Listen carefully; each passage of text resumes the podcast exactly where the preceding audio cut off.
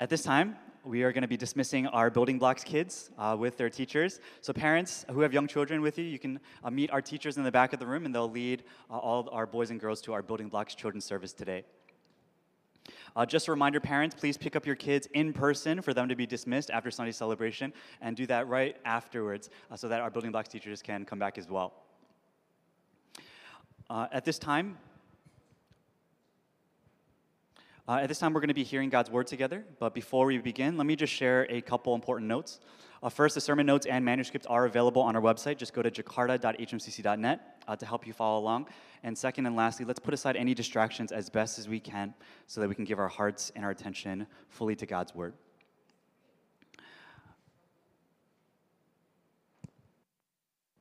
Can you hear me? Okay. Uh, let me just pray for us uh, once again as we are about to hear God's word. God, you are our God, we are your people. So as you speak to us through your word uh, today, give us hearts to, to hear and understand, minds to, uh, to not just ha- to receive what you have to say, and hearts that are willing to respond in, in trust, in worship, in obedience, in whatever it is that you call us to, Lord. We love you, we thank you. We pray this in your Son, Jesus Christ's name. Amen. Uh, we are currently in part 31 of our sermon series called Rediscover Jesus, where we're studying the gospel account of Luke from chapters 4 through 9, which record Jesus' public ministry in the area of Galilee. So let's get right into today's sermon. It's called Jesus and the Faithless. Let me ask you a question Have you ever been in a situation where it was difficult to believe someone? Have you ever been in a situation where it was difficult to believe someone? And as you think about that question for yourself, let me tell you a time when it was really hard for my wife, Tina, to believe me. So, after our first son was born, uh, Tina and I were greatly helped by her mom and sister who came to Indonesia from the US for two weeks to help us with this new transition and becoming parents for the very first time. It was a huge help. We don't know how we would have gotten through that, those two weeks without their help. And the day after they left, Tina and I were sitting in front of each other, uh, reading our Bibles uh, at our dining table. And then I saw her start uh, tearing up. So I thought to myself, she must be convicted by something in God's word. So I don't want to interrupt what God might be doing in her right now, so I'm not going to say anything. And then she got up and went into our bedroom and closed the door. So I thought to myself, wow, God must really be working in her right now, that she wants to be alone with God right now. And then, to my total surprise, a few minutes later, Tina opened the door and told me that she was so upset with me. She said something like, Did you not see me crying? Why didn't you say anything? You are either totally unaware or you really don't care. And I told her, There's a third option here. I was aware and I did what I did because I cared. And then I began to tell her how I interpreted the whole situation. And as Jesus, uh, sorry, as, as, Tina, my wife, uh, listened to me, uh, she told me later that every part of her being, as I was sharing how I saw the whole situation and why I did what I did, every part of her felt like I was lying what I was telling her was completely out of her paradigm. And she thought to herself, nobody really thinks like that. like, he must be lying. And in that moment, it was incredibly difficult for her to believe me. But thankfully, by God's grace, she did. And it's true, I actually do really think like that from time to time. And God is using Tina to refine my thinking. You know, I'm sure all of us have had experiences like this. There are times when every part of who we are thinks and feels as if another person is trying to hurt us by their words and actions. When ironically, oftentimes, they're doing all they can to care for us and to be helpful.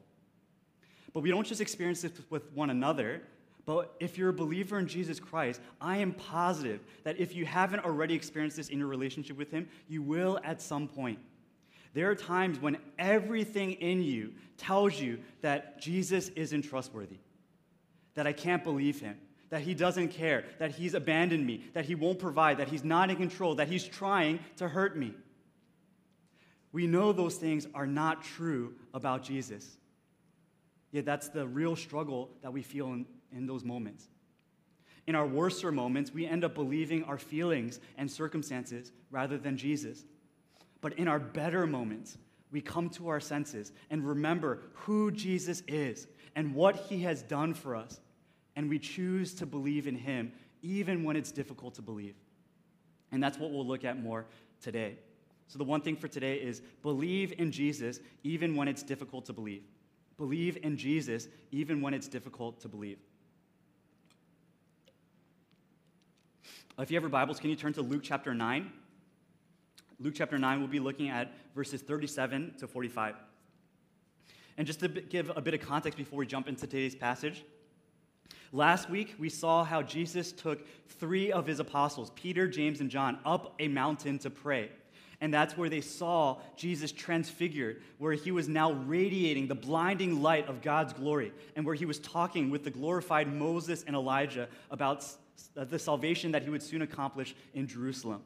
And the climax of that passage was God the Father speaking to Peter, John, and James about Jesus, saying, This is my son, my chosen one. Listen to him. And that's where we are in today's passage.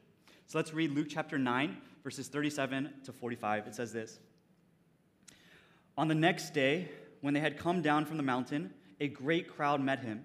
And behold, a man from the crowd cried out, Teacher, I beg you to look at my son, for he is my only child. And behold, a spirit seizes him, and he suddenly cries out. It convulses him so that he foams at the mouth and shatters him, and will hardly leave him. And I begged your disciples to cast it out, but they could not.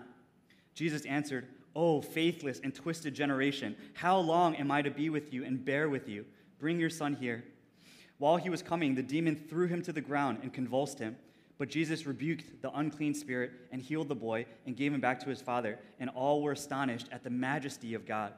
But while they were all marveling at everything he was doing, Jesus said to his disciples, Let these words sink into your ears. The Son of Man is about to be delivered into the hands of men. But they did not understand this saying, and it was concealed from them so that they might not perceive it, and they were afraid to ask him about this saying. This is God's word. We'll look at this passage in three parts. First, the desperate father, verses 37 to 40. Second, the deficient disciples, verses uh, 41 to the beginning of verse 43. And then third, the difficult truth, verse, the second part of verse 43 to verse 45.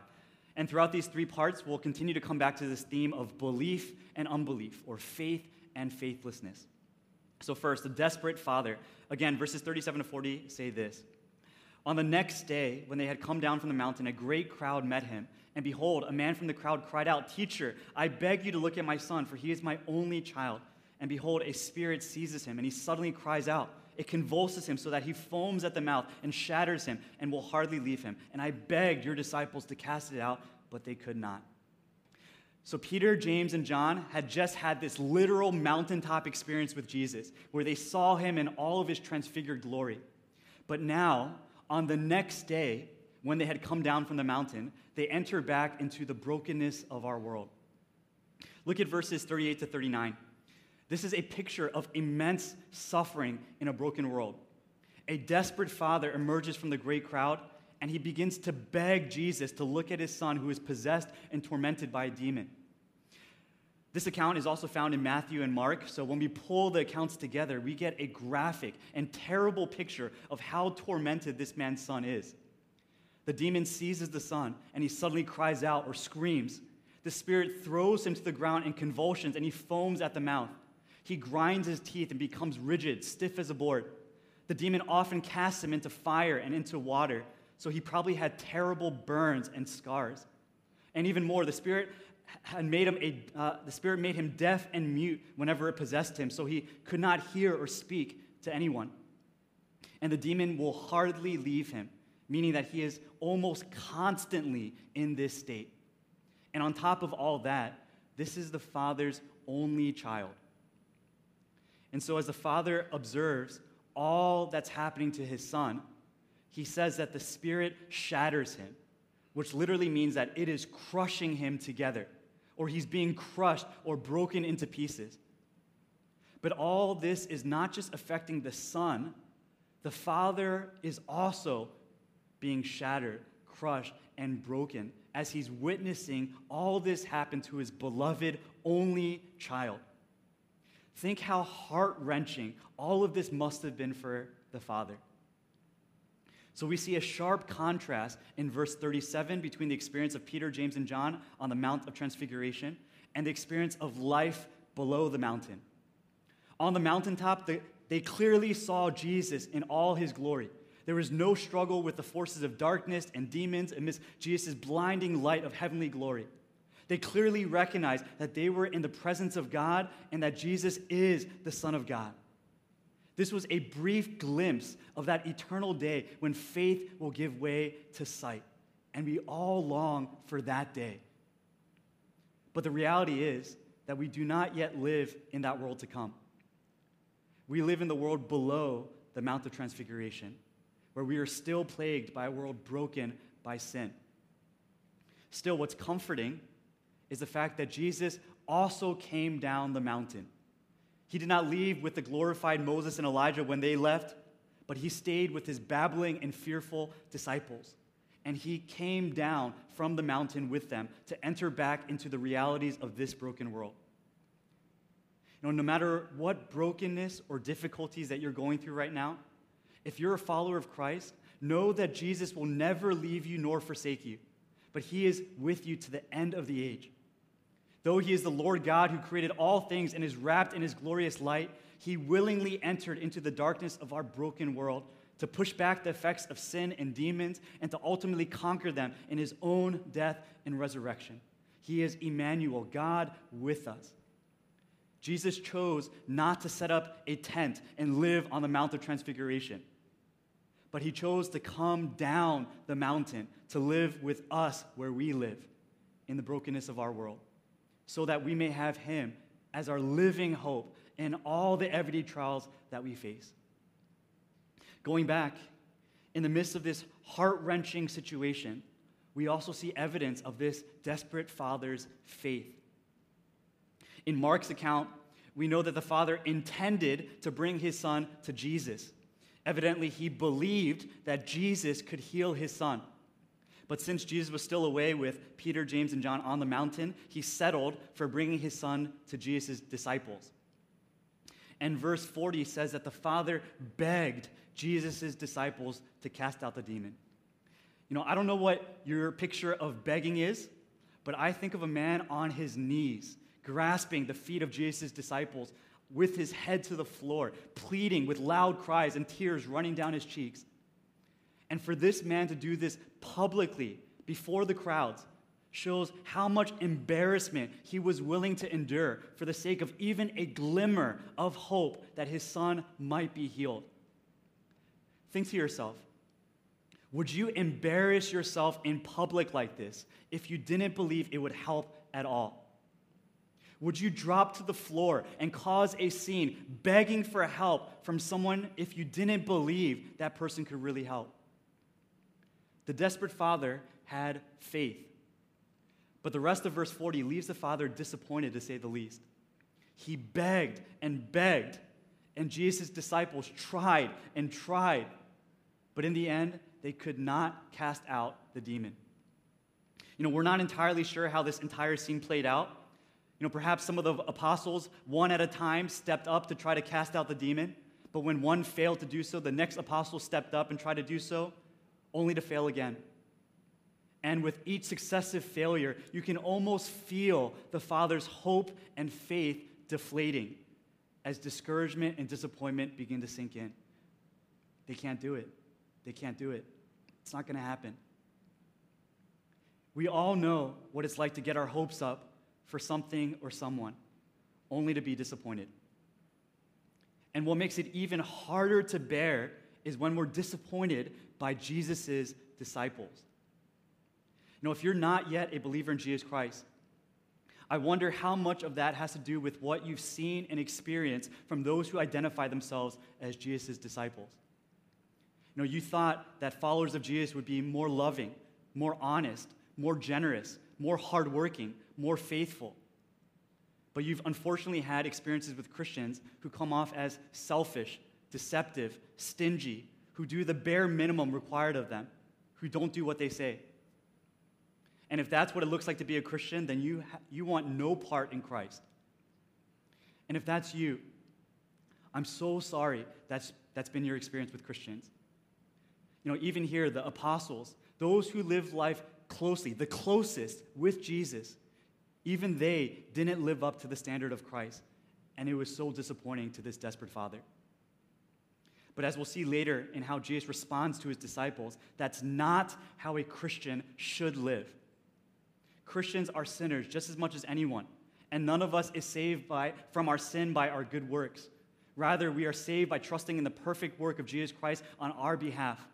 But as we follow Jesus, we will become progressively more and more like Christ as we live a life of constant, continual repentance and faith in Him. Jesus will make us more and more like Him.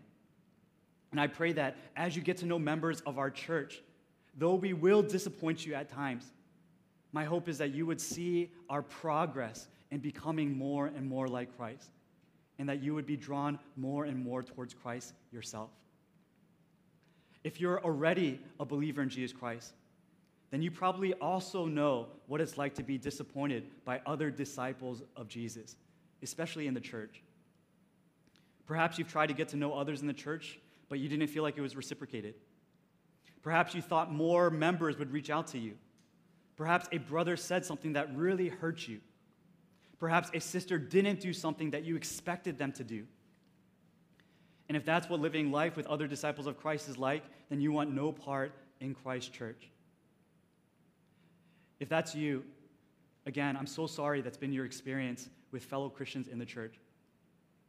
The sad reality is that we will all disappoint one another at times even as we are imperfectly trying to follow Jesus. We don't want to disappoint, we don't want to hurt each other, but it's going to happen. I know that I have disappointed people in our church. And I know that if you're a member of our church, you have disappointed fellow members in our church. We all have. But I pray that none of us would give up on Christ and how he has promised to work in his church, that he is sanctifying us with his word so that he might present the church to himself in splendor, without spot or wrinkle or any such thing, that she might be holy and without blemish. Was, Jesus has promised to do that. He is doing that. But I understand that that's not easy to believe, especially when we feel hurt by fellow disciples of Christ. You know, I've shared before that I know what it's like to be hurt by people in the church.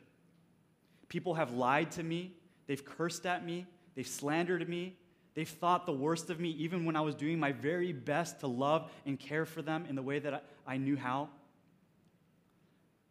I know what it's like to be hurt in the church. But at the same time, I also see glimpses of Christ continuing to make good on his promise to sanctify his church. I thank God for people confessing their sins to one another and allowing others to be part of the process of repentance. I thank God for testimonies like we just heard before this sermon of God powerfully working in the lives of our sister. I thank God for people seeking counsel from one another about how to obey God in difficult circumstances. I thank God for tangibly expressing care and appreciation to one another through the very people here. I thank God for people pursuing and praying for one another, especially when we're going through difficult times. I've experienced incredible pain in our church at the hands of Christ's disciples, but I've also experienced incredible encouragement in our church at the hands of Christ's disciples. So, for us as believers in Jesus Christ, as we continue to get to know members of our church and persevere in relationships with one another, though we will disappoint each other at times, I pray that we would see our overall progress in becoming more and more like Christ as He is at work in us and that we also would be drawn more towards Christ together. Going back to the desperate father, despite the terrible state of his son, and despite experiencing great disappointment from Jesus' disciples, he still evidences persevering faith in Jesus. You know, at times it hurts to trust. And when something hurts, you don't want to put yourself through it again. This father had begged Jesus' disciples to do something for his son, but they all failed. But rather than walking away disappointed and bitter, he continues to believe that Jesus can do something. So when he sees Jesus come down the mountain, what does he do? Verse 38 shows that he's doing the exact same thing in front of Jesus that just left him embarrassed and disappointed when he did it in front of Jesus' disciples. In the midst of the great crowd, he's back on his face, begging Jesus to look at his son, to do something for him. But from Mark's parallel account, we know that the Father's faith was not without fault. He said to Jesus, If you can do anything, have compassion on us and help us. And Jesus responds, If I can, all things are possible for one who believes. And immediately the Father cries out, I believe, help my unbelief. So the Father didn't have flawless faith. He didn't have perfect faith, but he had persistent faith. His faith was still defective. It was belief mixed with unbelief. It was faith mixed with faithlessness, but it was still faith nonetheless. It was a faith that would not give in to doubts and disappointments. It was a faith that begged Jesus not only to heal his son, but to help his faith. You know, the reality is that none of us have flawless faith. We all have a mixture of belief and unbelief. If you're not a believer in Jesus Christ yet, perhaps your unbelief extends to the person of Christ. Is Jesus really God? And did he really die and resurrect for the forgiveness of sins for all who repent and believe in him? But at the same, at the same time, even as we're struggling with that question, you're here today listening to God's word. So perhaps there's a seed of faith in you that believes something about God, at least enough for you to be sitting where you are right now. If you're already a believer in Jesus Christ, perhaps we don't struggle to believe that Jesus is God and that he died and resurrected for the forgiveness of our sins. But perhaps your unbelief extends to the promises of God. Are they really true, even when I don't feel like they're true? Perhaps you struggle to believe that God works all things for the good of those who love him, especially when you endure suffering. Perhaps you struggle to believe that Jesus is gentle and lonely, lowly, and that he alone gives rest to your soul, especially when you feel overwhelmed with work. Perhaps you struggle to believe that Jesus' grace is sufficient for you and his power is made perfect in your weakness, especially when your weaknesses are made known to others. No matter who we are, none of us have flawless faith. So, just like the desperate father, may we learn to cry out to Jesus, I believe, help my unbelief. As believers in Jesus Christ, don't believe your momentary experiences or fickle feelings. Don't be hardened by the deceitfulness of sin. Rather, hold fast the confession, the, the confession of our hope in Jesus Christ without wavering, for he who promised is faithful. You don't need flawless faith, but just persistent faith. You don't need to run, crawling will do. Just don't stop taking your eyes off Jesus and don't stop moving towards him. Keep going, however slow it is, towards him. In our darkest valleys, may we not wander in our own aimless directions, thinking that we know better, only to die in that valley, going around in circles but really going nowhere but may we stick close to our good shepherd who will protect us and who has promised to bring us through to the other side. So, first, the desperate father, and second, the deficient disciples. Verse 41 says this Jesus answered, O faithless and twisted generation, how long am I to be with you and bear with you? Bring your son here. At first glance, what Jesus says here is a bit startling.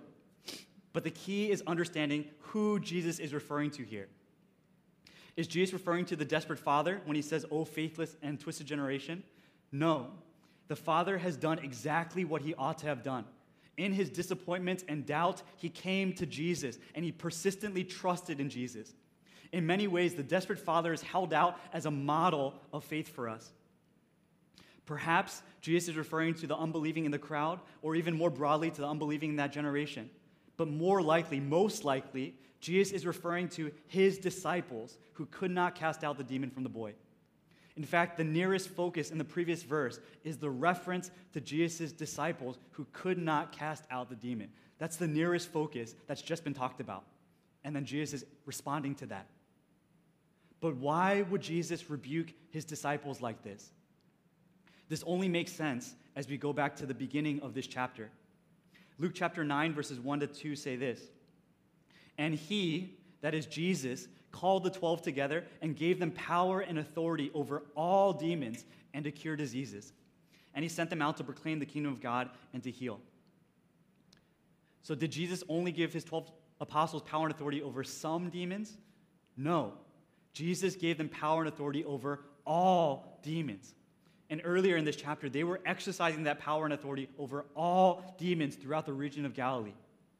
But now, for some reason, when this desperate father comes and begs Jesus' disciples to cast out the demon from his son, they cannot do it. And why is that? Jesus tells us why. Jesus says it's because they are a faithless and twisted generation. This phrase doesn't literally mean that his disciples were faithless in the sense that they had no faith. We know that's not the case because in Matthew's account, he says that they weren't able to cast out the demon because of their little faith. They had some faith, but it was a deficient faith. Another time that Jesus describes one of his disciples as having little faith is when Peter stepped out of the boat to walk on water with Jesus. But when he saw the winds, he was afraid, and his faith began to shrink away, and he began to sink. Had some faith to walk on water, got afraid, faith shrank, little faith. So, in calling his disciples a faithless and twisted generation, he's not saying that they were completely devoid of faith. Rather, this phrase, faithless and twisted generation, is in reference to the wilderness generation after the Exodus, where God had delivered his people from slavery out of Egypt in over the top, miraculous ways. God sent 10 plagues. He split the Red Sea. He rained manna from heaven. He burst forth water from a rock. He was visibly with them, present with them in the wilderness, in a pillar of cloud by day and a pillar of fire by night. The wilderness generation had ongoing, firsthand experience of these great miracles of God. And yet, somehow, some way, they continued to rebel against God by not believing in His word. And so they are referred to as a faithless and twisted generation. So, in essence, by Jesus calling his own disciples a faithless and twisted generation, he is saying that even though they have personally witnessed his miraculous work, how Jesus had cast out demons, healed the sick, leprous, paralyzed, and deformed, forgave sins, calmed a storm, even raised the dead. They saw that with their very own eyes. They were there. And even though they have personally participated in his miraculous work, how they also cast out demons, healed the sick, and participated in feeding the 5,000. After all of that firsthand personal experience, they still have little faith in his word. Now, on the surface, it may seem like there's no difference between the faith of the desperate father and the faith of the apostles. You know, they both had some level of faith. But there is a huge difference between them. The difference is the sheer amount of personal, firsthand experience that the apostles had with Jesus that the desperate father did not have. The father was not traveling around with Jesus throughout his ministry in Galilee. The father was not in the boat when Jesus calmed the violent storm. The father was not with Jesus when he raised the dead. But the apostles were. The apostles were. They saw it over and over and over again. The apostles had every reason in the world to believe Jesus at his word, and yet they still had such little faith. That was the difference between the two. As Jesus will later make clear to his disciples, everyone to whom much was given, of him much will be required. And from him to whom they entrusted much, they will demand the more. They were given so much, and yet they still had such little faith. And in this particular instance, even though Jesus had told them that he had given them his power and authority over all demons, they were not trusting in his word. In Mark's parallel account, we're told that some of the religious scribes were present in the crowd, arguing with the disciples. So, like Peter, who began to fear and sink when he saw the wind, perhaps the disciples began to fear and shrink back in faith when they experienced the religious leaders arguing with them. Or perhaps after a previously successful ministry tour where the apostles were casting out demons, they began to think that they had power and authority in and of themselves to do it. And Mark's parallel account again tells us of their lack of prayer. So perhaps they mistakenly thought that they could cast out the demons themselves without depending on God in prayer. We're not exactly sure what the disciples were thinking, but all we know is what Jesus tells us. They were acting like the wilderness generation that experienced great miracles of God firsthand and yet constantly disbelieved God's word.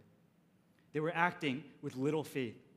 They were acting like Jesus never gave them his authority over all demons, or if he did, like his word was no different than anybody else's. And listen again to what Jesus says to his disciples. He says, Oh, faithless and twisted generation, how long am I to be with you and bear with you? You can begin to feel the exasperation of Jesus' rebuke in the word, oh. If someone ever starts a sentence to you by, oh, you better, you better be careful what's coming out afterwards. He's not saying this in an emotionless way, but he's obviously bothered by his disciples' lack of faith. And when he says, How long am I to be with you? It's a hint that Jesus' time is almost up. His sights are set on Jerusalem to accomplish redemption for sinners in his death and resurrection. But afterwards, he knows that his mission of proclaiming the gospel, gathering believers into local churches, and teaching them to obey all that he has commanded would be continued by his apostles. But they're nowhere near ready. Look at them. Such little faith. They're acting like the faithless and twisted generation in the wilderness. They're not ready. And when he says, How long am I to bear with you? This is probably startling for many of us because we oftentimes cannot imagine Jesus ever saying these words to his disciples, and by implication, him saying these words to us. Our picture of Jesus is often a person who never gets frustrated or angry, who never rebukes or says a harsh word. We can imagine Jesus saying these things to the religious hypocrites, but surely he would never respond this way to his own disciples. You know, let me be clear. Jesus never sinfully gets frustrated or angry. Jesus never sinfully rebukes or says a harsh word, but he does get frustrated and angry. He does rebuke and say harsh words to his people. And if we read the Old Testament, especially the prophets, we won't be surprised at this one bit, because that's how we see God talking to his people uh, at times. In fact, it's because God loves his people that he speaks to them this way. Because God loves his people, he hates anything that causes them harm and anything that leads them away from their highest good found in him alone. So at times he needs to say some harsh things. So we see God constantly warning, rebuking, and disciplining his people as a means of leading them to repentance of sin and faith in him once again. And he does this because he loves us. If he didn't love us, he wouldn't say a thing. He would just let us go headfirst into our own condemnation. Yes, God is slow to anger, but he does get angry. If you're a Christian, God forgives and accepts you in Christ, but that doesn't mean that he's always pleased with you. He is not pleased when you get puffed up with pride. God is not pleased when you act like you're self sufficient without him. God is not pleased when you live with bitterness and unforgiveness towards others. God is not pleased when you lie, gossip, and slander, unwilling to resolve your conflicts with your brother or sister face to face. Don't ever think that Jesus is okay with you when you choose to live in sin and you choose to disobey, you choose to disbelieve his word.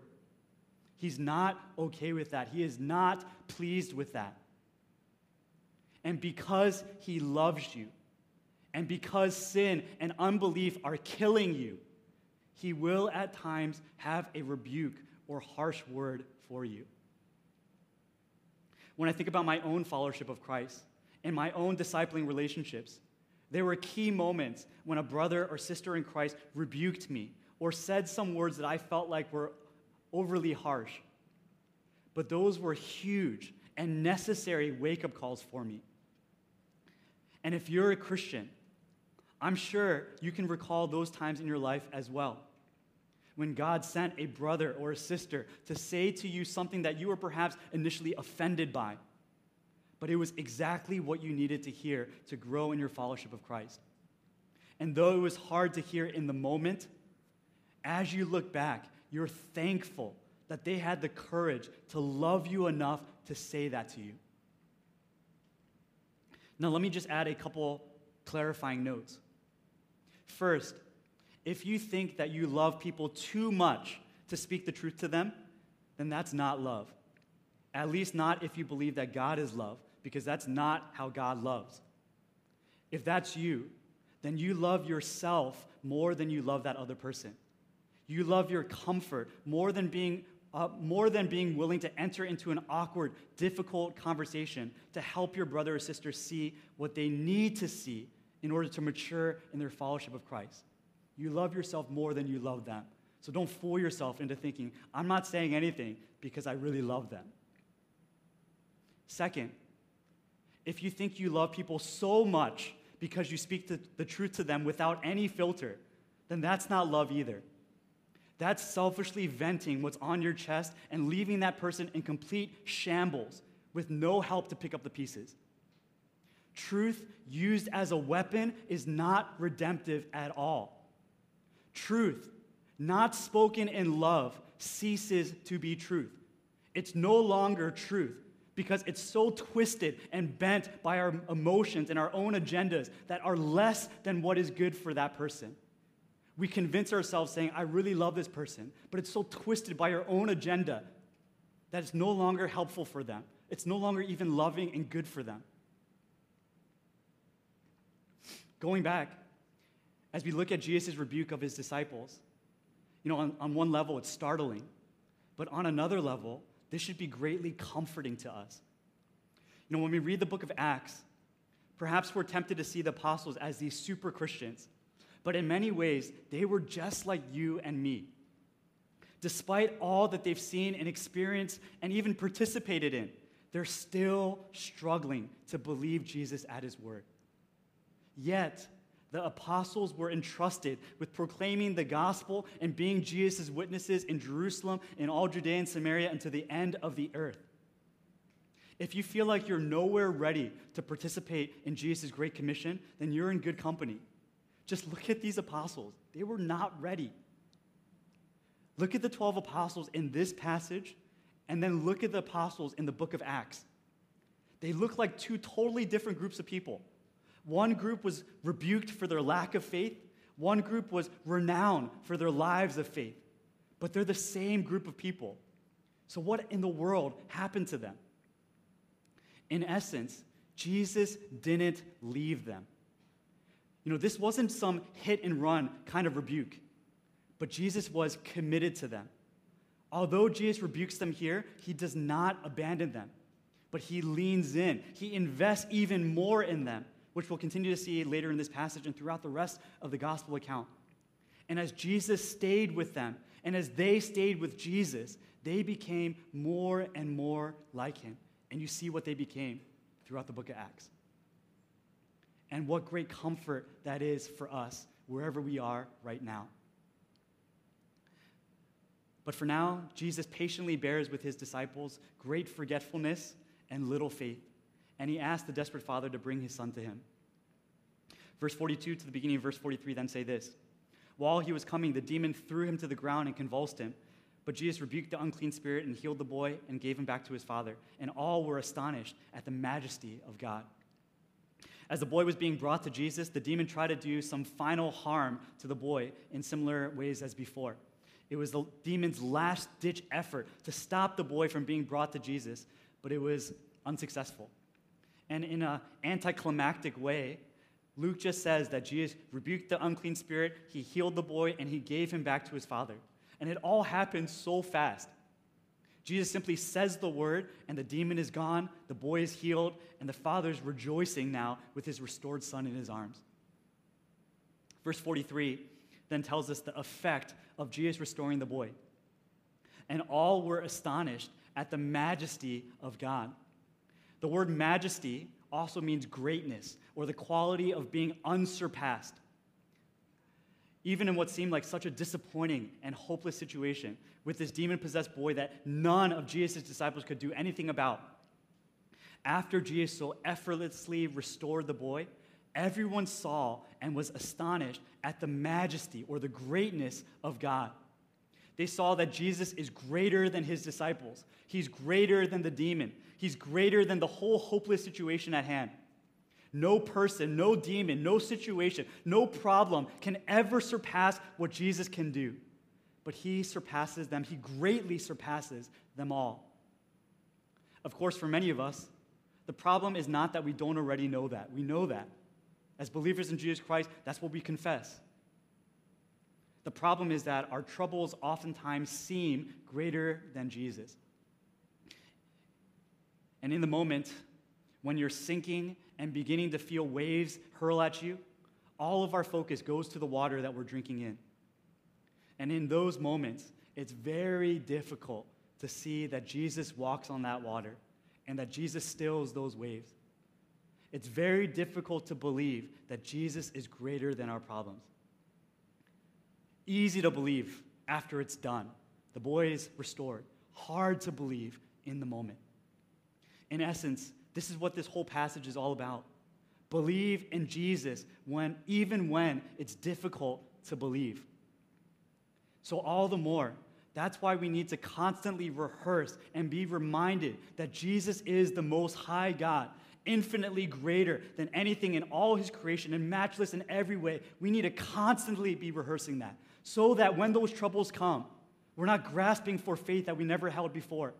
It wasn't just conceptual faith before, but we were already rehearsing this. I know this deep into my heart that He is greater than all these things. And when those troubles come, we can begin to see the sun behind the clouds a little bit more clearly. You know, very practically, some ways that we can constantly remind ourselves of the greatness of God is to listen to songs that exalt the greatness of God. Don't just listen to songs that tell God how much you're going to do for Him. I mean, there's a place for that. I'm not saying there's not but listen to songs that exalt how great is our God. Pray prayers that praise the greatness of God. Spend time with people who will point you to the greatness of God. Share with others how you experience the greatness of God in whatever you're going through. I was so encouraged hearing our sister share that testimony earlier. And I hope all of us were and are because we're reminded of the greatness of God. Also, one of the most important ways we can remind ourselves of the greatness of God is simply to regularly gather together as a church for Sunday celebration and prayer gatherings, where from start to finish, God's word leads us to see and respond to the greatness of God in Jesus Christ. If God is small in our lives, then our faith in Him will easily be swallowed up by other things fear of man, desire for pleasure, our own self sufficiency. But if God is big, if God is great in our lives, then even when difficulties come, our faith in Him will not be engulfed by our feelings and circumstances. Rather, our faith will be fortified in the fire. Our faith will be developed through the difficulties. So, even as we recognize the deficiencies in our, in our own faith right now, may we not get discouraged, but let's do all we can to fix our eyes on the majesty or the greatness of God in Jesus Christ to help us to believe in Him, even when it's difficult to believe. So the desperate father, the deficient disciples, and third, the difficult truth. The rest of verse 43 to verse 45 say this.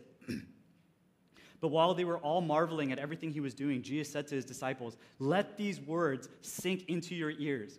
The Son of Man is about to be delivered into the hands of men. But they did not understand this saying, and it was concealed from them, so that they might not perceive it. And they were afraid to ask him about this saying. So as the crowd is marveling at the majesty of God, Jesus has some very important private words for his disciples. Jesus tells them, Let these words sink into your ears. Where in the original language, you is emphatic. So it, it reads more literally, You put these words into your ears. He obviously wants them to remember what he's about to say. This phrase was essentially a Hebrew way of saying, Memorize this. Evidently, Jesus wants them to listen very carefully to what he's about to say to the point of committing it to memory. And he says, The Son of Man is about to be delivered into the hands of men. This is the second time that Jesus has foretold his death. Earlier in this chapter, Jesus told his disciples, The Son of Man must suffer many things and be rejected by the elders and chief priests and scribes and be killed, and on the third day be raised. But here, in the second time of foretelling his death, Jesus provides a bit more information. First, he says that he will be delivered into the hands of, in, into the hands of men, meaning that God will deliver him to be killed, even though sinful people will carry out the execution. Jesus wants his disciples to know that when they see him later crucified, that it was all according to God's sovereign plan for the redemption of sinners. God delivered him to be killed. Second, he says that he will be delivered into the hands of men, meaning that even though it will be the Jewish elders, chief priests, and scribes who conspire to kill him, and the Roman government who officially executes him, the guilty parties are not just the Jewish leaders and the Roman government, but all of sinful humanity. In other words, because all have sinned and deserve God's righteous wrath for our sins, we're all responsible for the death of Christ. We are responsible for the death of Christ. On the surface, this seems like a big downer in light of such a joyful experience of this boy being restored and returned to his father. So, why would Jesus not only mention this, but emphasize this to his disciples when everyone else is marveling at him? This becomes especially puzzling when verse 45 says that it was concealed from them so that they might not perceive it, meaning that God concealed the full meaning of what Jesus was telling them so that they could not fully understand. So, why would Jesus tell his disciples something with such great emphasis and simultaneously conceal the full meaning of it to them? Let me first say that God is good, and this is not some sort of trick that he's playing on his disciples. The fact that God reveals and conceals is not because he's playing games with us but because He knows our hearts and when we're ready to fully understand something. If you're a Christian, my guess is that for many, you didn't become a Christian the very first time you heard the gospel. Probably not even the second or third time you heard the gospel. Even though you understood the words that were spoken in that gospel, you didn't quite get it. And if you grew up in the church, perhaps you heard the gospel hundreds of times. You might have even memorized it and could even recite it when it was preached week in and week out. But my guess is that for many, it wasn't until later that you truly understood the gospel and personally trusted in Jesus Christ. And when you look back on your life and at what point God lifted the veil for you to fully understand and trust in Jesus, my guess is that for many, you can now say that it was God's perfect time. And what He allowed you to go through beforehand has profoundly shaped who you are today and how God is using you for His good purposes. We also see examples in Scripture where God tells his people with great emphasis what he's going to do, and yet simultaneously conceals the full meaning of it until the perfect time comes. For example, Scripture talks about the last days and the end times before Christ's second coming, the resurrection of, of, of the dead, the final judgment where people will enter either endless punishment in hell or endless joy in the new heavens and new earth. The Old Testament prophets talk about it. Jesus talks about it. Paul talks about it. Peter talks about it. John talks about it in the book of Revelation. A lot of people talk about it in Scripture. But at the same time, the full meaning of the end times is still concealed from us because we're just not there yet. But just like everything in the Old Testament was fully revealed in Jesus' first coming, everything about the last days and final judgment and the new heavens and new earth will be fully revealed in Jesus' second coming. And when that day finally comes, we'll all be saying to one another and to ourselves, Of course. God has been literally telling this to us for millennia. We didn't get it back then, but now we know in full. On that day, that's when the veil will be fully lifted and all will be fully revealed. Now let's get back to this passage. For the disciples, they thought, the thought of God delivering Jesus to be killed at the hands of sinful men was completely outside of their paradigm for the Christ. In their minds, the Christ would be a conquering king who would liberate his people from their oppressors, not a suffering servant who would be rejected by his own people and hang naked to die on a cross. That was, you know, even, even as Jesus was telling them, they get at face value what his words mean but they have no conception of what Jesus is really talking about. They just cannot imagine it. And they wouldn't understand the full meaning until after Jesus' death and resurrection.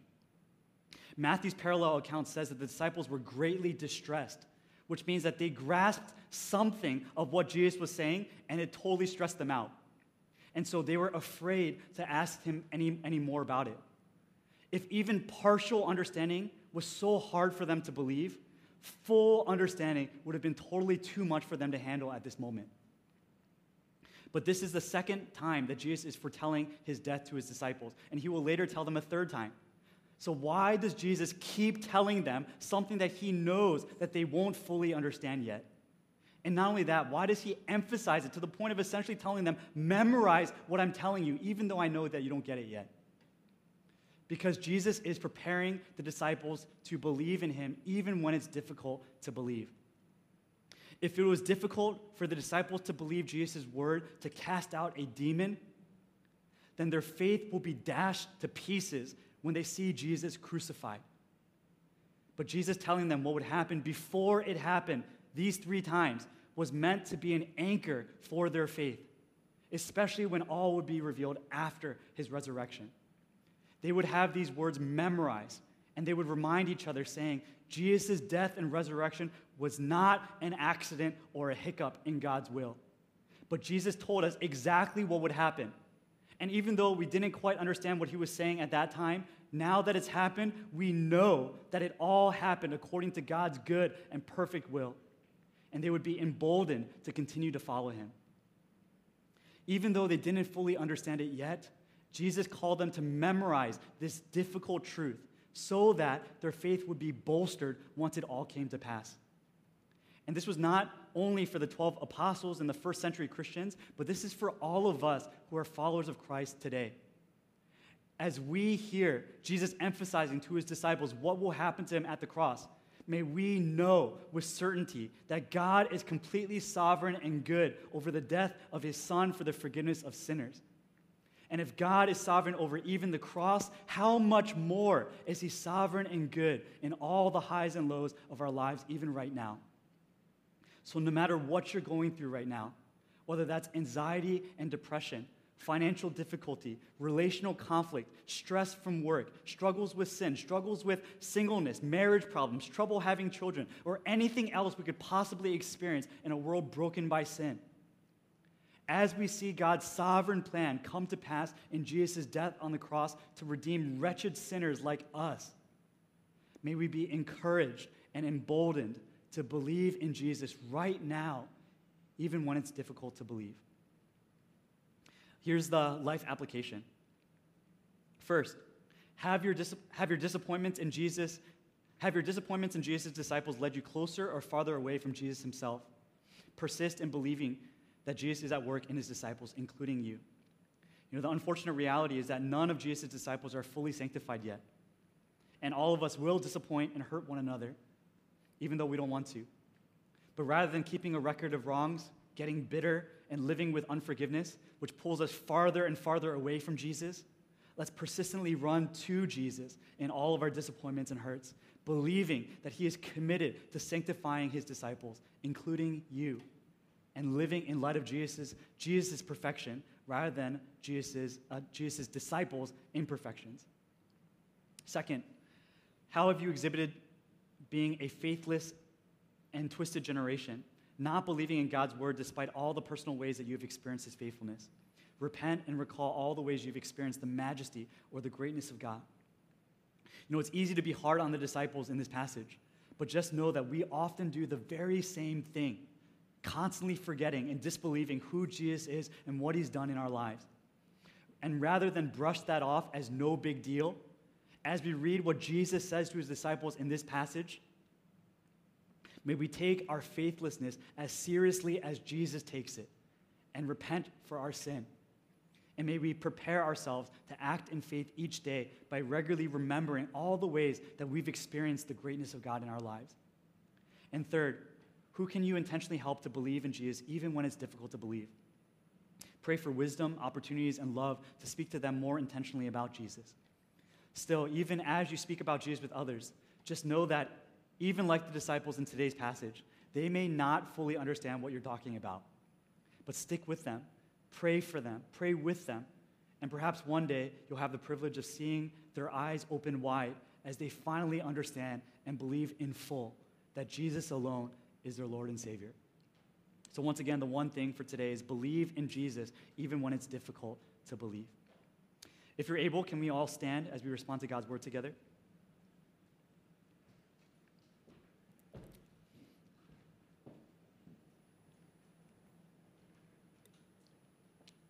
you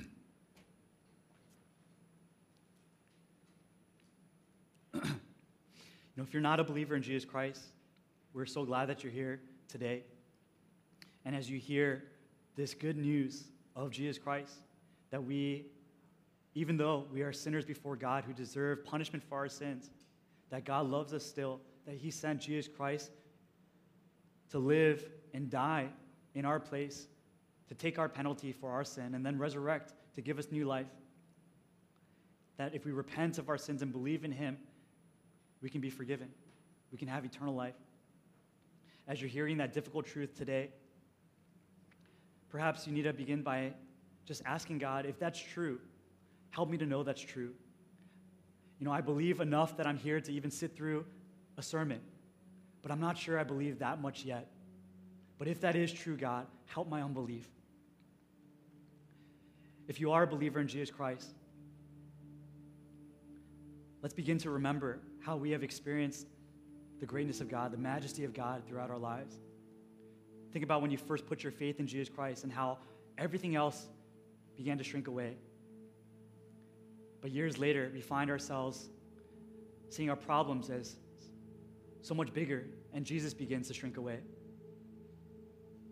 Let's repent. Let's ask God for forgiveness for ways that we have been so forgetful despite all that we've experienced. Let's remember how He's been so faithful, specific incidents, incidences how He's answered our prayer, how He's allowed us to participate in His miraculous work and seeing more lost people being transformed. And let's begin to ask Him, God, again, help me to believe. Help me to be reminded how great you are. Help me to put my problems into perspective rather than allowing my situations and my feelings to engulf me. Help me to see that you walk over the waves, that they are not, they don't surpass you, they don't cover you. You still them with your a gentle word. Help me to see who you are so that I can rightly live in light of who you are, not wrongly live in light of everything else. And let's begin to ask Him to, for that help to believe in Jesus again, even when it's difficult to believe. So let's spend some time personally responding to God's word and personal prayer. Let's pray.